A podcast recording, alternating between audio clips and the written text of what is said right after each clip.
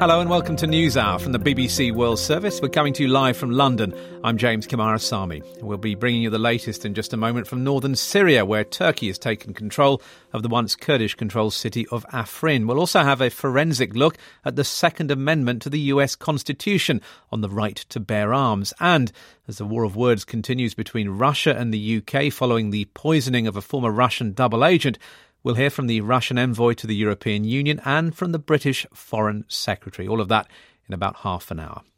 First, though, a state's overwhelming military force brings a Syrian city under control. A resistance army is defeated and tens of thousands of civilians flee to neighbouring towns and villages. Well, the pattern may be familiar, but the state whose forces have entered what has been the Kurdish controlled northwestern Syrian city of Afrin isn't Syria, but Turkey after a two month air and ground campaign, the incongruously named Operation Olive Branch. Turkish troops and their Syrian allies from the Free Syrian Army appear to have broken down the defences of the Kurdish YPG militia. Turkey's President Recep Tayyip Erdogan said the Kurdish militia have fled and their flags have been replaced by Turkish ones. Most of the terrorists have already fled with tails between their legs. Our special forces and members of Free Syrian Army are clearing the remaining pockets of resistance and the booby traps left behind. In the centre of Afrin, symbols of trust and stability are waving instead of the rags of terrorists. While the YPG and their political wing, the PYD, were America's allies in the fight against Islamic State militants. But Turkey regards them, as we heard, as terrorists on a par with the banned Kurdistan Workers' Party, or PKK. Well, with the threat from IS diminishing, the Turkish authorities have been desperate to stop these Kurdish militias from gaining a foothold just across their southern border. We're going to hear from the Turkish government in just a moment. First, though, for the local Kurdish point of view, we got through to Aisha Cem, who's a member of the Information Centre of the Afrin Resistance. Yesterday night at 2 o'clock, we had to leave, and now we are one hour away from Afrin because uh, the, some of the members of the Turkish state and jihadists, they took over some uh, streets so the situation uh, was more dangerous. Therefore, we had to leave, and we are now in uh, Shahba, what is one hour away from Afrin city. At this moment, you, have got out of Afrin, but at this moment, what do you know of yeah. the the situation in the city? How bad is the fighting? What what yeah, exactly got, is happening? Uh, we got yeah for for one hour we got um, informations from there. Uh, some of them uh, they are eyewitnesses, and they said when the people were uh, turning back to Cindres, to their own village, uh, that they were uh, attacked by Turkish warplanes. They attacked uh, the people, and more than 100 people lost their life. At the same time, they placed mines in the city in some special streets where the people are still living or where they was preparing themselves to get out. Also, the mines exploded where the people, where the civilians, and uh, a lot of civilians, uh, they lost their lives. So, would you say Turkish troops are now in complete control of the city? We don't have concrete uh, informations because the people are very afraid, and no one, uh, I mean, nobody, any kind of press is um, there. So we only ha- have the pictures what the Turkish uh, state or Turkish media released, where you can see the, some uh, special places and what they took. There have been reports that YPG fighters have been stopping civilians from leaving Afrin. No, that's not true because we self, I'm like uh, the group of the press members, we were like um, YPG uh, fighters. We couldn't see them uh, as we leave the city yesterday uh, midnight because they were um, fighting at around of the city, not directly in the city, around in, in, on the main roads going from Afrin city to other districts. There were uh, majority of them they were uh, fighting there, and therefore we could only see Asayish forces. Uh, these are like normal security forces of the people, uh, what helped and organized the way for, for, the people to don't have any kind of uh, panic situations and so on. And that was uh, Isa Chem, who's a member of the uh, Information Centre for the uh, Resistance in Afrin. Well, uh, to get the Turkish point of view, I've been speaking to Ahmet Berat Çonkar. He's an MP from the ruling AK party and he's head of the Turkish delegation to NATO. In the 58th day of the operation, Turkish forces, with the support of Free Syrian Army troops, has controlled the Afrin city and now they are carrying out operations to clean up the city from the explosive and uh, different terrorist elements so that the people can come back to their neighborhoods and have safe and secure environment in their city because many people perhaps tens of thousands perhaps even more have left Afrin with the fighting taking place are you mm-hmm. confident that they will come back yes we believe so uh, during the operation in the villages, there has been a lot of positive engagement with the locals. You... Because, uh, as you know, Turkish army is very considerate about the civilians and their conditions. Yet the UN Human Rights Office has said it's received deeply alarming reports from Afrin about civilian deaths and injuries due to airstrikes and ground-based strikes. How do you respond to that? Turkish uh, forces has been very careful in hitting only the uh, military targets in this operation. And that was the reason that uh, this operation took a little longer than expected. If the Turkish army has made indiscriminate uh, kind of bombing, this operation could have been finished very, very early. If you look at the media reports, almost all of the news that was shared by PKK YPG was basically discredited by our agencies because they did a lot of misinformation and false information about. Do you, do you deny then that there have been civilian deaths as a result of the operation? I mean, in every operation, there may be civilian deaths because of different reasons. But the main thing is that as a NATO member country, the Turkish army is very careful not to target civilians because these are our people as well that we are fighting for. So you, you are saying that you are hoping that the civilians, the people who have been living in Afrin until now, will be happy to return. Do you? I believe that. You believe, believe you that. believe that. So you do you think the makeup of Afrin after this operation will be similar? Will it be, remain a majority Kurdish town? I mean, we do not have any uh, problems with the demographic situation. Uh, you're, you're not trying to change the demographic no, situation no. because there have been suggestions no, that no. that's the, what the Turkey wants that... to do. One suggestion, and th- and this comes from what President Erdogan has been saying about perhaps it's time for, for the millions of refugees who've come into Turkey, perhaps it's time for some of them to return back to Syria. One suggestion is that perhaps Turkey would like some of those refugees who've been living in Turkey to, to go to Afrin. Definitely, definitely, because we have from the Kurdish populated areas about 350,000 refugees inside Turkey, and a lot of them are from the Afrin region as well. And not only Kurds, you know, Arabs and Turkmens are also living mixed with them. So we believe that with the stability these people will be willing to go back. Just to be absolutely clear, then, you would want only to send back to Afrin people who are from there? Of course, of course, because our expectation is to send people to their own homelands where they were living before the war started. Are you confident that there won't be counterattacks? I mean, uh, uh, what is the plan now for the Turkish military now you've taken Afrin? Will you be staying there for a while? as long as it is necessary, the Turkish army is, is going to provide this security service. And uh, hopefully, with the political solution achieved inside of Syria, Turkey is going to, of course, deliver these places to uh, the Syria the head of the Turkish delegation to NATO, Ahmed Berat Çonkar, there. So, what does this mean and uh, what might happen next? Joost Hiltermann is the Brussels based programme director for the Middle East and North Africa with the International Crisis Group. What does he think the significance is of Turkish forces taking control of Afrin?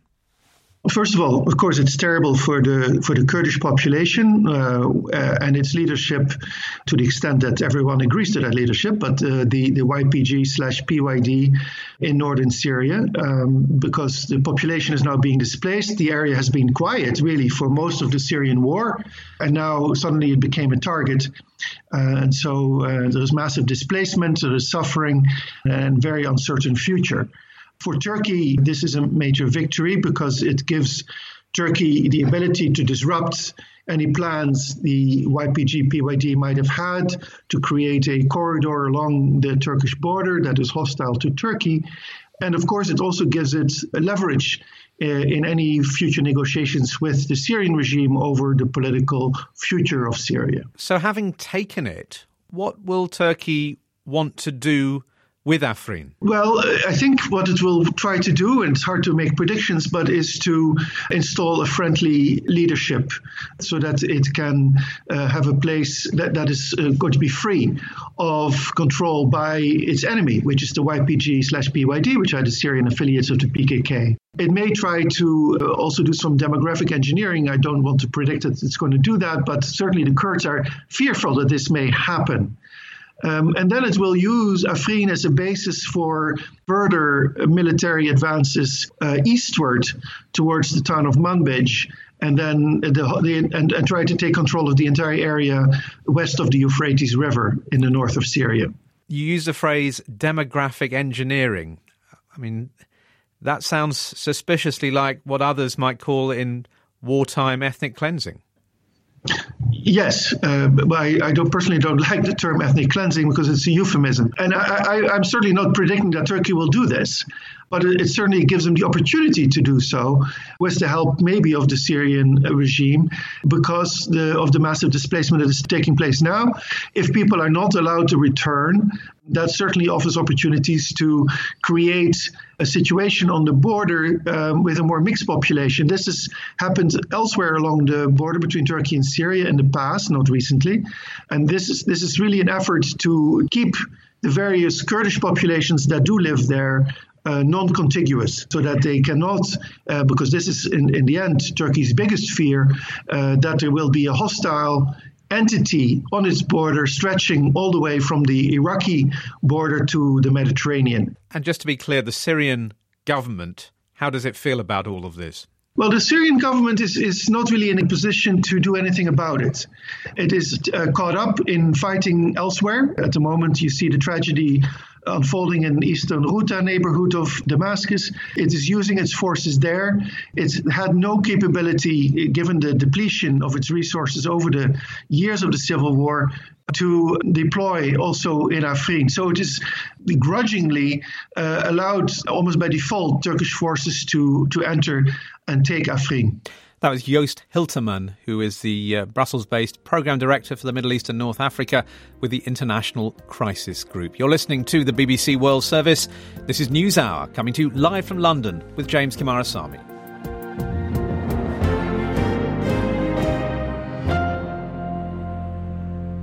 Coming up in the programme.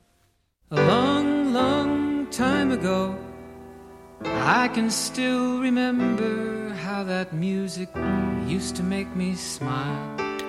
We'll smile and we'll cast our minds back a long, long time ago to get nostalgic with the veteran American singer songwriter Don McLean. Reminder of our headlines at this hour Turkish troops and their allies have seized control of the Syrian city of Afrin after a two month battle with Kurdish militia. International chemical weapons experts will visit Britain on Monday to test a nerve agent used in an attack on a Russian spy. We'll have more on that later on in the programme. And helicopters have been used to rescue people from the roof of a burning tower block in the Philippines.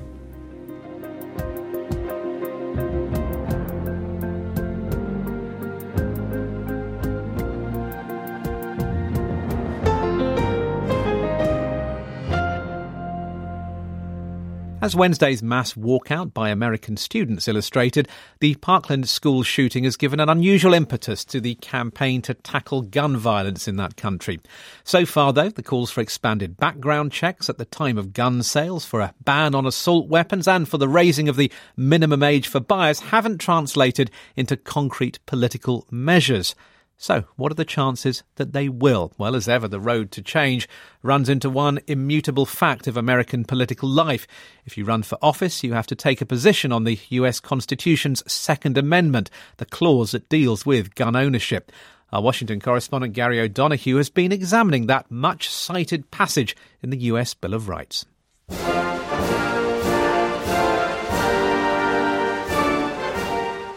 A well regulated militia being necessary to the security of a free state the right of the people to keep and bear arms shall not be infringed. Not be infringed. So there it is. One sentence, 27 words, three commas. The Second Amendment to the US Constitution, ratified in 1791, 10 years after the hated British Redcoats had been defeated. Sounds straightforward? Think again. Let's start with the idea of a militia.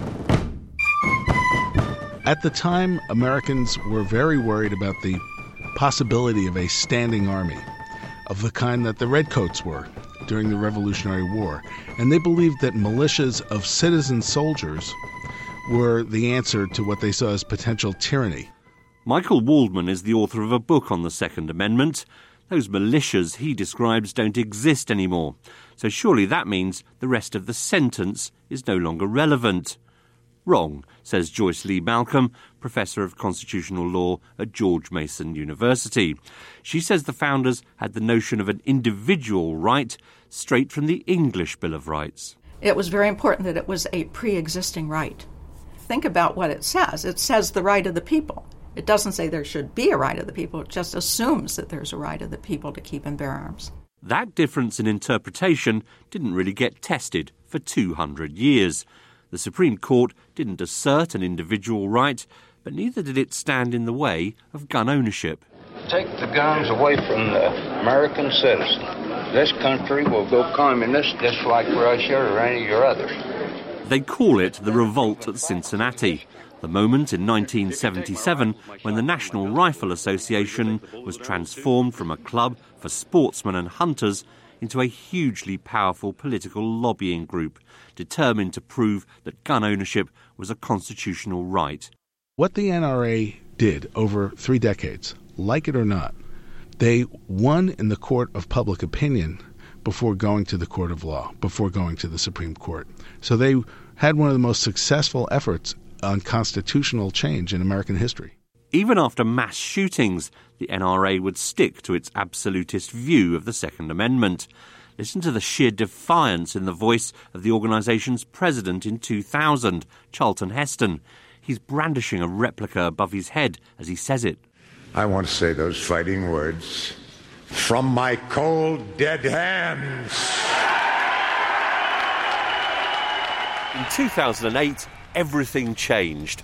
A security guard in his mid 60s named Dick Heller ended up here at the Supreme Court, arguing that the city of Washington had infringed his Second Amendment rights by banning him from keeping a handgun at home. The justices narrowly agreed with Mr. Heller.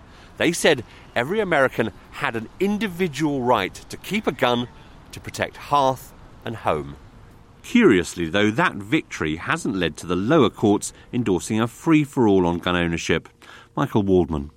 Dozens and dozens of courts all over the country have heard cases with people trying to strike down gun laws. Overwhelmingly, they've said, yes, it's an individual right, but society also has a right to protect itself. One exception to this legal caution came in 2016. A Massachusetts woman wanted to carry a stun gun. The state disagreed and took it to the Supreme Court, saying her constitutional right didn't apply to weapons that weren't around in 1791. The justices overruled the state. The Second Amendment covered more than just muskets, they said. There are many more legal wrangles to come, but repealing the Second Amendment is a non starter. Here's why. Because it's very, very difficult to pass an amendment to the Constitution and eliminate the Second Amendment or truncate it in some way. You have to have two thirds of both houses of Congress, three quarters of the state legislatures. They are not going to be able to change the Constitution in that way.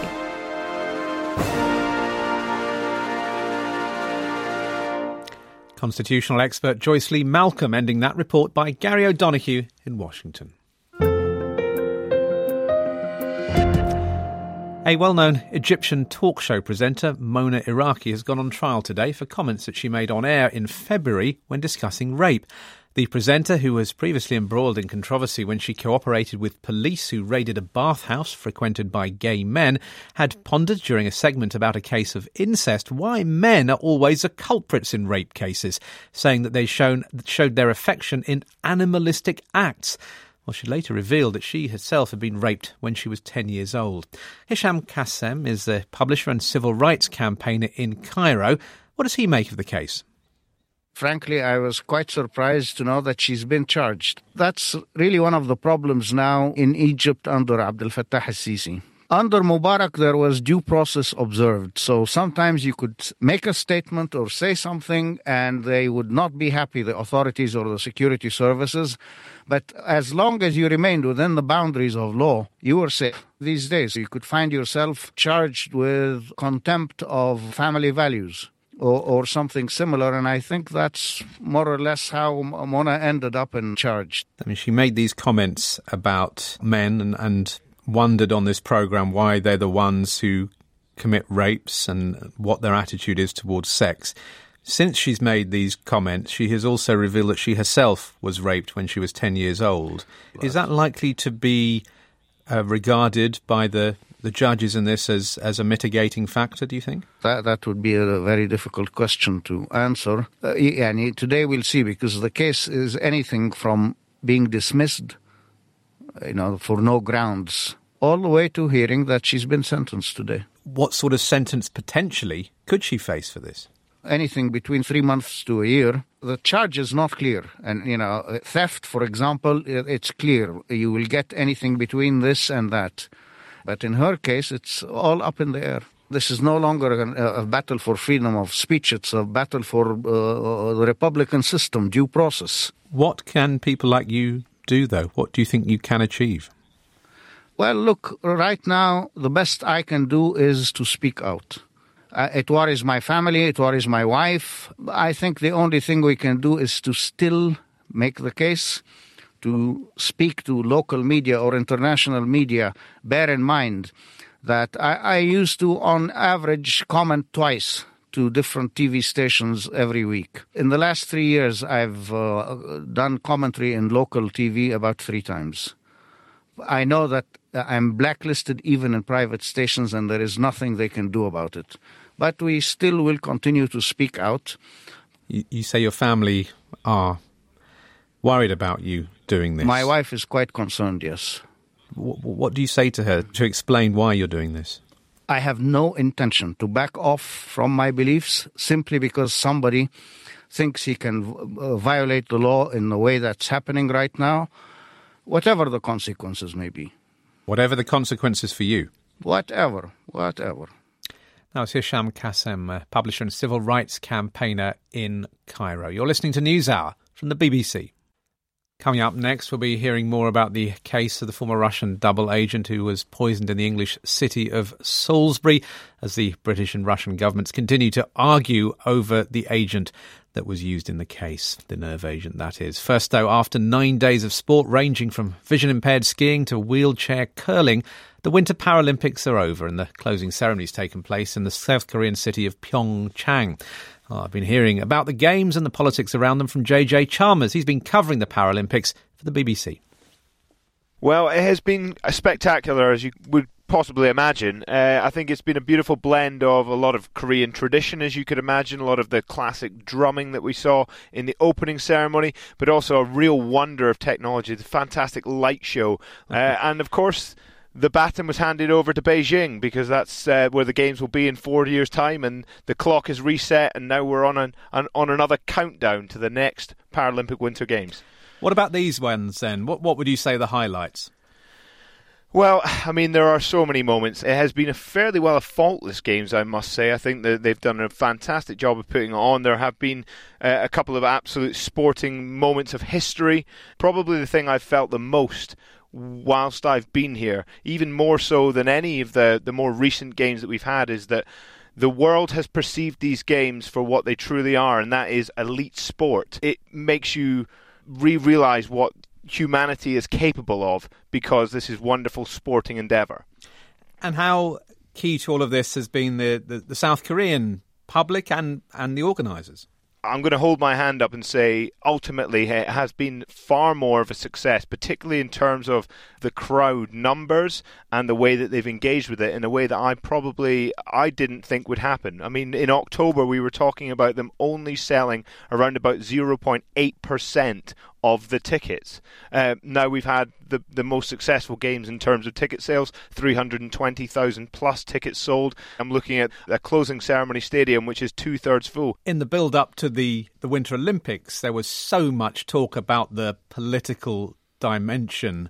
Uh, with the tensions between the North and the South, of course, there have been huge developments over the course of the last few weeks. Has politics stayed out of the, the Winter Paralympics or has it been there in the background? You know, when you compare this to the Olympics, I suppose the biggest difference was during the opening ceremony. Uh, ultimately, the North and South Korean teams did not parade as one nation uh, underneath the unified flag. But at the same time, this was North Korea's first games, and they wanted the opportunity to come here and and historically parade into the stadium under their flag. There have been, as we've seen at some of the events, a big collection of of, of the crowd who have been waving those flags, uh, those sort of disputed flags in many ways, of, of which which shows the outline of a unified Korea.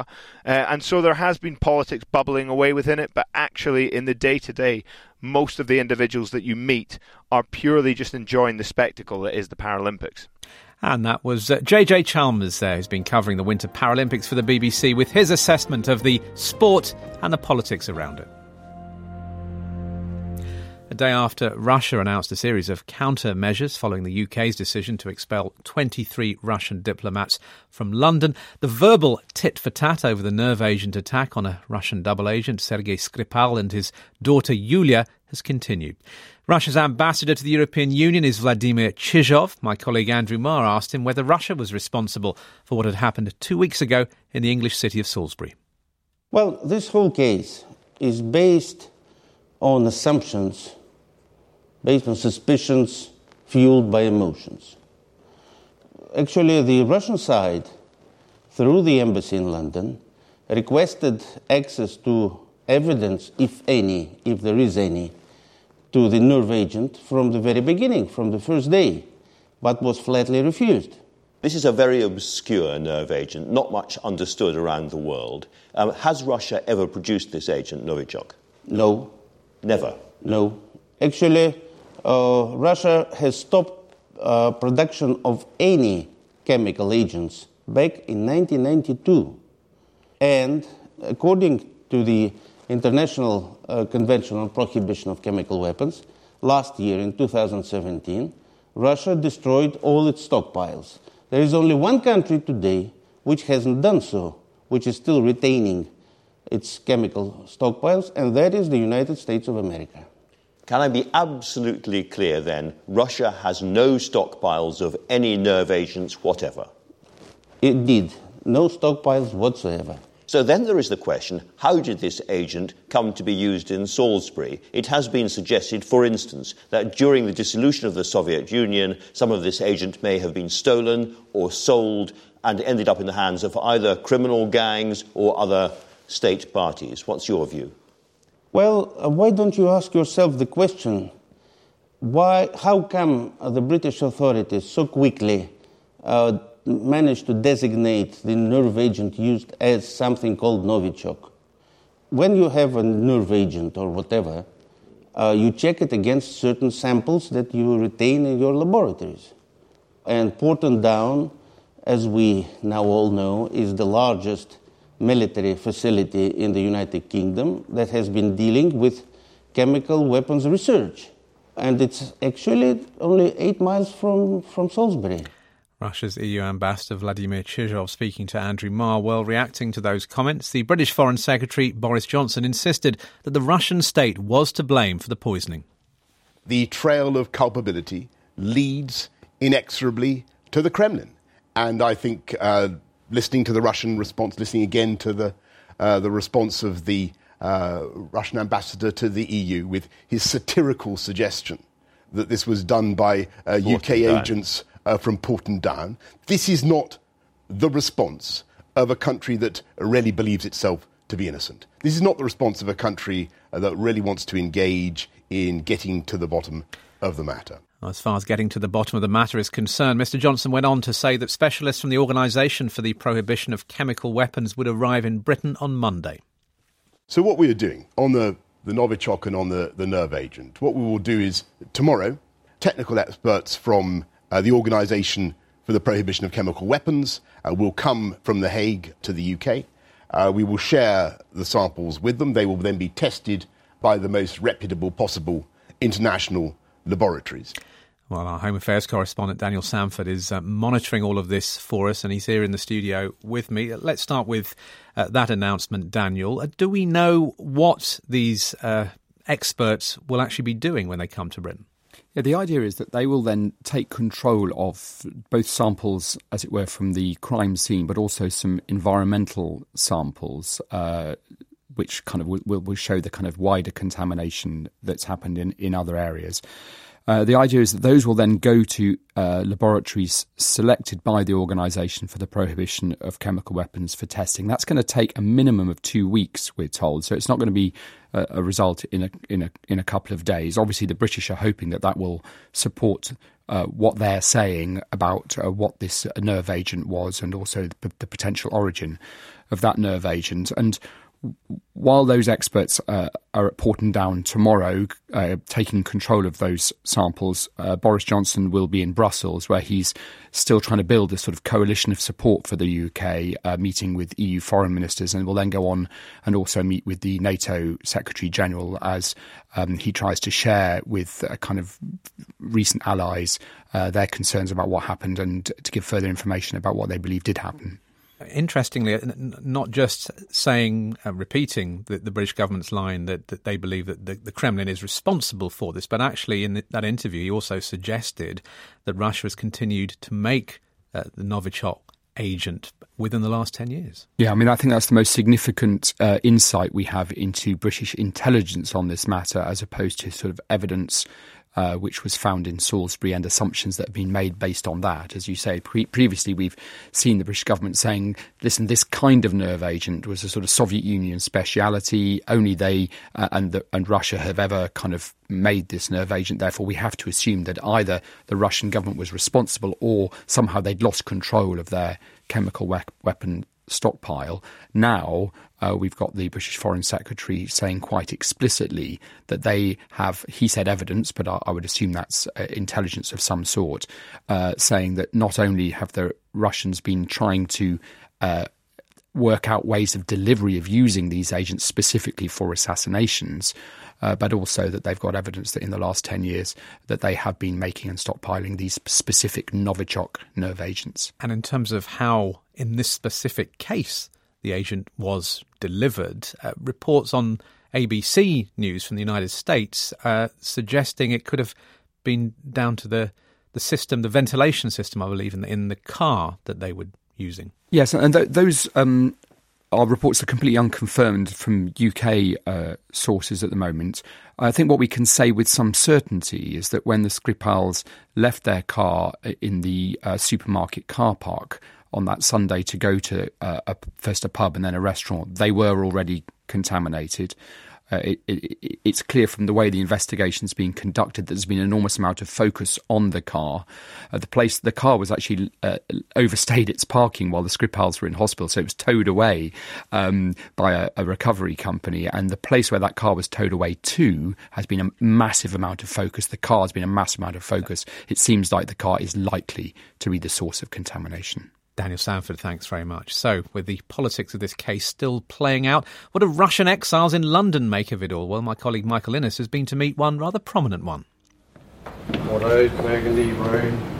This is Mayfair in central London. Boutique clothes shops, big black cars, and overpriced restaurants. It's a magnet for Russian money. In this wine shop, it is possible to buy a bottle for under $30, but if instead you choose one of the 27 litre bottles of Rioja, and a 19th century Chateau d'Yquem to go with your dessert, you won't have much change from $30,000. A few days ago, we have a tasting with uh, Charles Heidsieck about some history and about some secrets of how that amazing champagne. Yevgeny Chichvarkin is the owner of Hedonism Wines. Bearded with a twirled moustache, he wears mustard leather shoes, a coat that sweeps the floor, and in his left ear a silver teddy bear earring attached by a large safety pin. He made hundreds of millions of dollars selling mobile phones in Russia, but fled in 2009 facing charges that were later dropped of kidnapping and blackmail. Since then, he's been vocal in protest against the Kremlin. But when I meet him in his shop, his mind is on another matter a children's trampoline. Life here is quite comfortable, to be honest. To live without bodyguards and with a very good fresh air and good weather. Yeah, of course, it's a very comfortable life. From another point of view, uh, it's happened, for example, today. Our neighbors disagreed to sign the petition for the council to install little trampoline for little kids in a communal garden for everybody that I wanted to do for my own money because I'm kidnapper and it's from the situation with the Skripal it's so dangerous for our neighbors to sign that petition. And is that typical? I mean, are people afraid It's to a- associate with you because of your. It's a typical discrimination. On Thursday, the United States announced new sanctions against a number of individuals, including Yevgeny Prigozhin, who is believed to be behind a troll farm called the Internet Research Agency. Yevgeny Chichvarkin says that when he arrived in Britain, he became a target of its threats. Trolls Factory tried to scare me every day for many years. We cut you in pieces, we'll bring you to Russia. Tomorrow you will be poisoned by polonium and blah blah blah blah. And these blah. were put Hundreds online, of- or were they hundreds- sent to you? It's open. You, if you have Russian translator, it's open. It's in comments every day. What I have. In, and naming For you few- personally. yeah, yeah, for a few years. It is in my social media, in my Instagram and my Twitter and my Facebook. And how did that affect you and your family? I ignore it. And your family, did they react? Everybody ignore it. But but that's for probably a normal Londoner. It was reason to sign the police report. But if I will send for every common police report, it will be it will be very unsafe for the trees. So, given what's happened in Salisbury a couple of weeks ago, has that made you rethink um, your life in Britain? I 100% understand that it's uh, KGB death penalty uh, torture show for everybody who work for KGB first and for us who criticize Putin too much. I will continue to fight with the consul about trampoline and I will support freedom in Russia and freedom of speech in Russia as much as I can. Doesn't that make you a target? Um, I don't know what is the probability. There is no 0% of probability or 100% of probability. It's, something in between. And you never know where it's in between. I feel more safe than in Russia, that's what I can say. Do you think you still have enemies in Russia? I think the, at least half of the Russian government. There's been a lot of talk about sanctions on Russian businesses, Russians living in Britain, those with connections to the Kremlin. Do you want to see the British government being tougher on those sort of people, or do you think that would just cause more trouble? To do sanctions against Russian businesses in United Kingdom is like a shooting in your own uh, foot. Freedom of investment, that's what the United Kingdom economy is strong for. But the personal sanctions against Putin and his friends, that's probably the reaction have to be.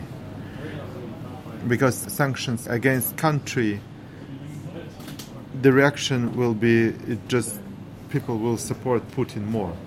The section, sanctions have to be personal against people who create that situation, and it's not big group of people. A reminder of our top story this hour. Turkish troops and their Syrian allies have seized control of the Syrian city of Afrin after a two month battle with Kurdish militias. More than 150,000 people are said to have fled the fighting in recent days.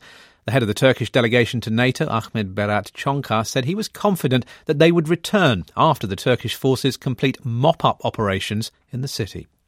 Now they are carrying out operations to clean up the city from the explosive and uh, different terrorist elements so that the people can come back to their neighborhoods and have safe and secure environment in their city. Couple of other headlines. International chemical weapons experts will visit Britain on Monday to test a nerve agent used in an attack on a former Russian spy.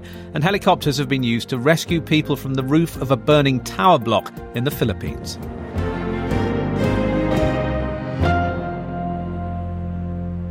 You're listening to the BBC World Service. This is NewsHour coming to you live from London with James Coomarasamy.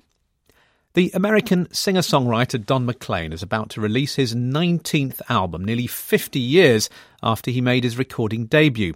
Well, he came into our studio earlier this week, sounding slightly gruffer and looking slightly rounder than the man who gave us that stars and stripes thumbs up on the cover of his most famous recording, American Pie. And he began by telling my colleague Paul Henley about his new record, Botanical Gardens.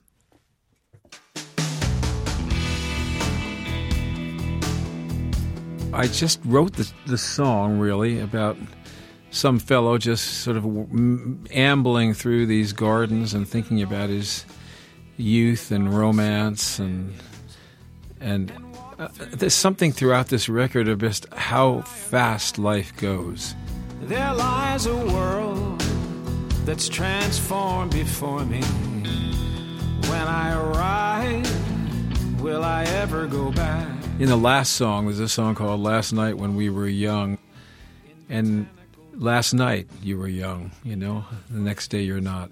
A long, long time ago, I can still remember how that music used to make me smile. I think you said when you were auctioning off the manuscript for American Pie that you didn't have much of an attachment to things, only people, and, and strictly speaking, to your wife and children and your guitar. Yeah, that's true. Well, my wife and I are divorced now, so I'm not so attached to her anymore. But I am attached to my guitar and my kids, that's for sure. And you say they don't have a mercantile instinct. Uh, maybe you're proud of that, are you? Is that along your lines or what? I have a mercantile instinct uh, for some reason. I everything I do is valuable. I don't know how that happened because I never thought about doing that. But I have good timing and I have good instincts. I'm amazed myself that I that I've gotten where I've gotten. I look back over my life and I never really had a plan. I just had ideas. I had notions, philosophical ideas that I wanted to get into songs. So bye bye, Miss American Pie. Drove my Chevy to the levee, but the levee was dry. And them good old boys were drinking whiskey and rye, singing, This'll be the day that I die. This'll be the day that I die. In American Pie, you write about a country going in the wrong direction. And that was what, 1970? Has it been going in the wrong direction ever since? Well, I think since Kennedy was assassinated, that it's been going in the wrong direction. Uh, I think in some ways the 60s were the wrong direction uh, because people have to believe in something in order to win battles and in order to sustain, you know, a culture. And when you're only in love with winning and you're only in love with money, which is what we are now pretty much in love with in America, that's not good enough. Uh, you have to be willing to die for something. And, uh, you know, I think that's sort of ebbed away throughout the years. And I think we've become aware of the fact that you know, we can't trust governments and we really can't, we don't hear the truth and so many things. And I don't think that was the way it was before. People would say, well, you know, you were living in a fool's paradise, you know, you believed the government. This is possibly true, but I mean, we did um, win wars and we were, we had great business things happening, and we also had excellent universities. We're going down and down and down, and all this. Is it not just nostalgia? Is it not just part of age? I think you said 1957 was your favourite year, and, and everyone has their their youthful perfection in well, a way, and then oh, see it's going downhill. Oh, we're dead last in math. That's not nostalgic. Are you, you political know? now? I'm not political anymore because there's no such thing as being political. I mean, look at the environment uh, in the United States. It's sort of a ragged game show of some kind. Starry, starry night. Paint your palette blue and gray. Look out on a summer's day with eyes that know the darkness in my soul. Can we talk for a moment about Starry, Starry Night, which I think is one of the most beautiful songs that I've ever heard.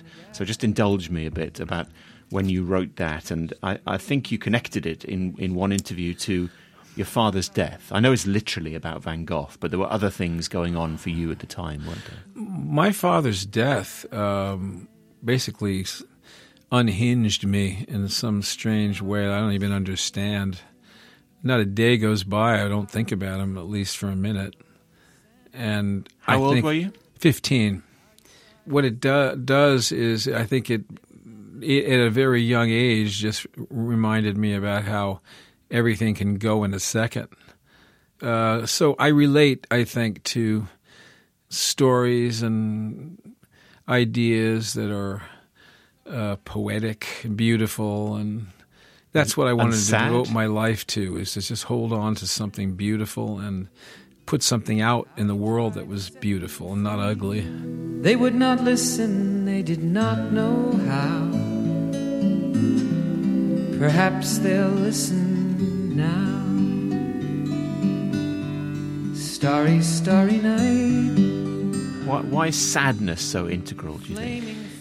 Um, well, I guess that sometimes I see, you know, I'm I'm a manic depressive, I would say. You know, I get very manic and very happy. And also I get down uh, like everybody. But we're all philosophers, you know, we're all wondering what this experience is. We're all really on our own. We got to cross that lonesome valley by ourselves. And we all even though we have families and friends and all this stuff, you know, we're on our own and we've got to figure things out. And what are we doing? Why are we doing it? What's the point of all this? Am I doing the right thing with my life? You know? They would not listen, they're not listening still. Perhaps they never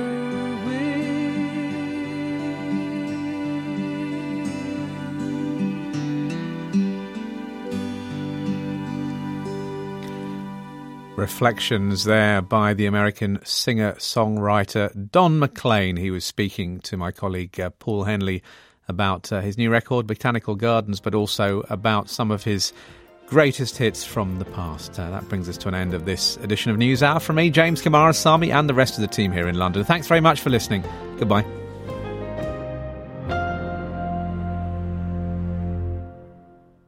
NewsHour has been a download from the BBC. To discover more and our terms of use, visit bbc.com slash podcasts.